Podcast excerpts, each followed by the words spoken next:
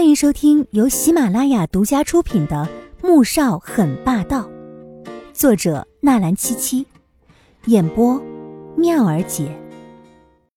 第85集。季风伯也好不到哪儿，对于穆萧寒的亲自登门，没有了刚才的那份迫切和喜悦，反倒是多了一份担忧和疑虑。我今天来这里，一是拜访，二是有事要找季大小姐。穆萧寒也不拐弯抹角，直接道出了自己的目的。就连季如锦听说他要找季明轩时也愣了一下。啊，你找大姐干什么？季大小姐昨天拍了一张很不该拍的照片呢。穆萧寒却不是对他说的，而是直接看向了季风伯。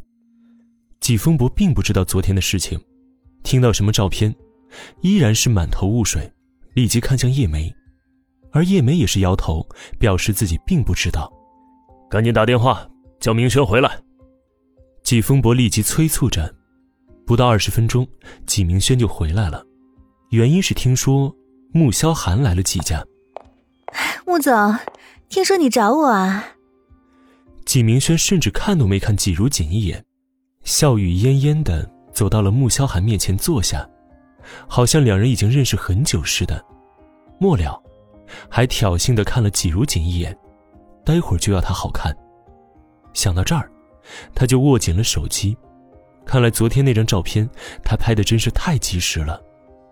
只是为什么杂志社那边没有曝光呢？穆萧寒的目光落在他的手机上。季大小姐可知道你昨天惹了2个不该惹的人呢？听到这话，季明轩愣住了，得意的笑容还挂在嘴角，却来不及收敛。我不懂穆总这话是什么意思。季大小姐昨天在阡陌私房菜的围墙外面偷拍了一张照片，男的是左副总统左氏的掌权人左印，这是一个你不该招惹的人。女的是阿锦，而阿锦是我穆萧寒的妻子，这是第2个你不该惹的人。现在明白了吗？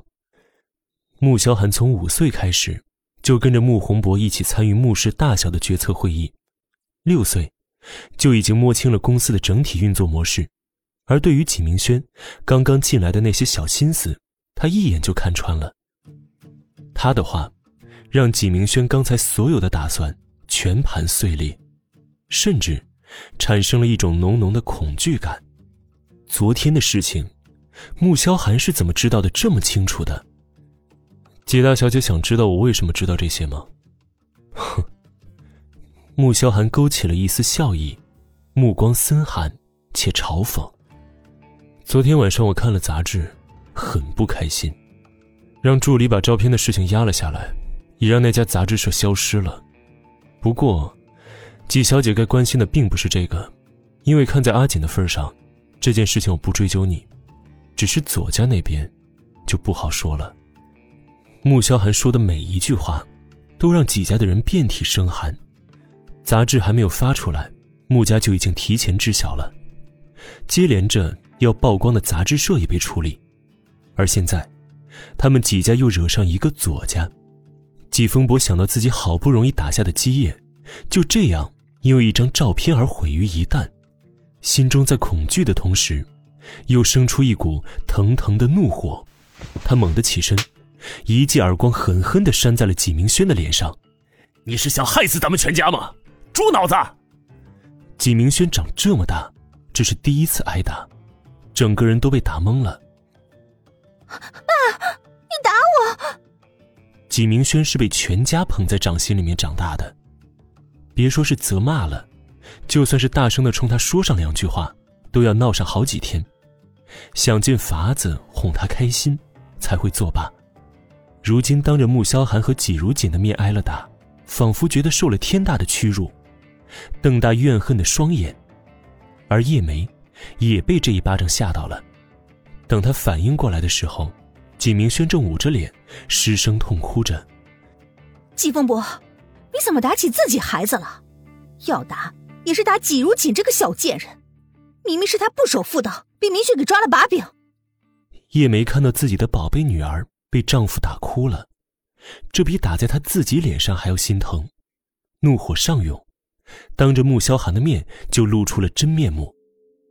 而纪风伯则是气得发抖，恨不得给叶梅也来上2巴掌，眼底闪过了一抹阴冷之色，可看向穆萧寒时却是一脸的讨好。哎呀，穆总啊，如今您别放在心上啊，他就是脑子不清楚。穆萧寒看过易灵调查的内容，也知道了一些纪家苛待折磨纪如锦的事情，当时并没有太多感触，只觉得这些可以成为他和纪如锦签下协议的筹码之一。因为他觉得换成任何一个人都会想方设法摆脱这样的家庭，可此时他亲眼所见，才明白这一家子到底有多恶心。胸腔里面是浓浓的怒火，想要发泄出来。纪如锦十分敏感，发现男人抓着她的手忽然变得用力了，下意识地朝男人脸上看过去，发现他此时的神色虽然淡漠，但眼底却渐渐地聚拢寒意。他心中一惊，扯了扯男人的衣袖，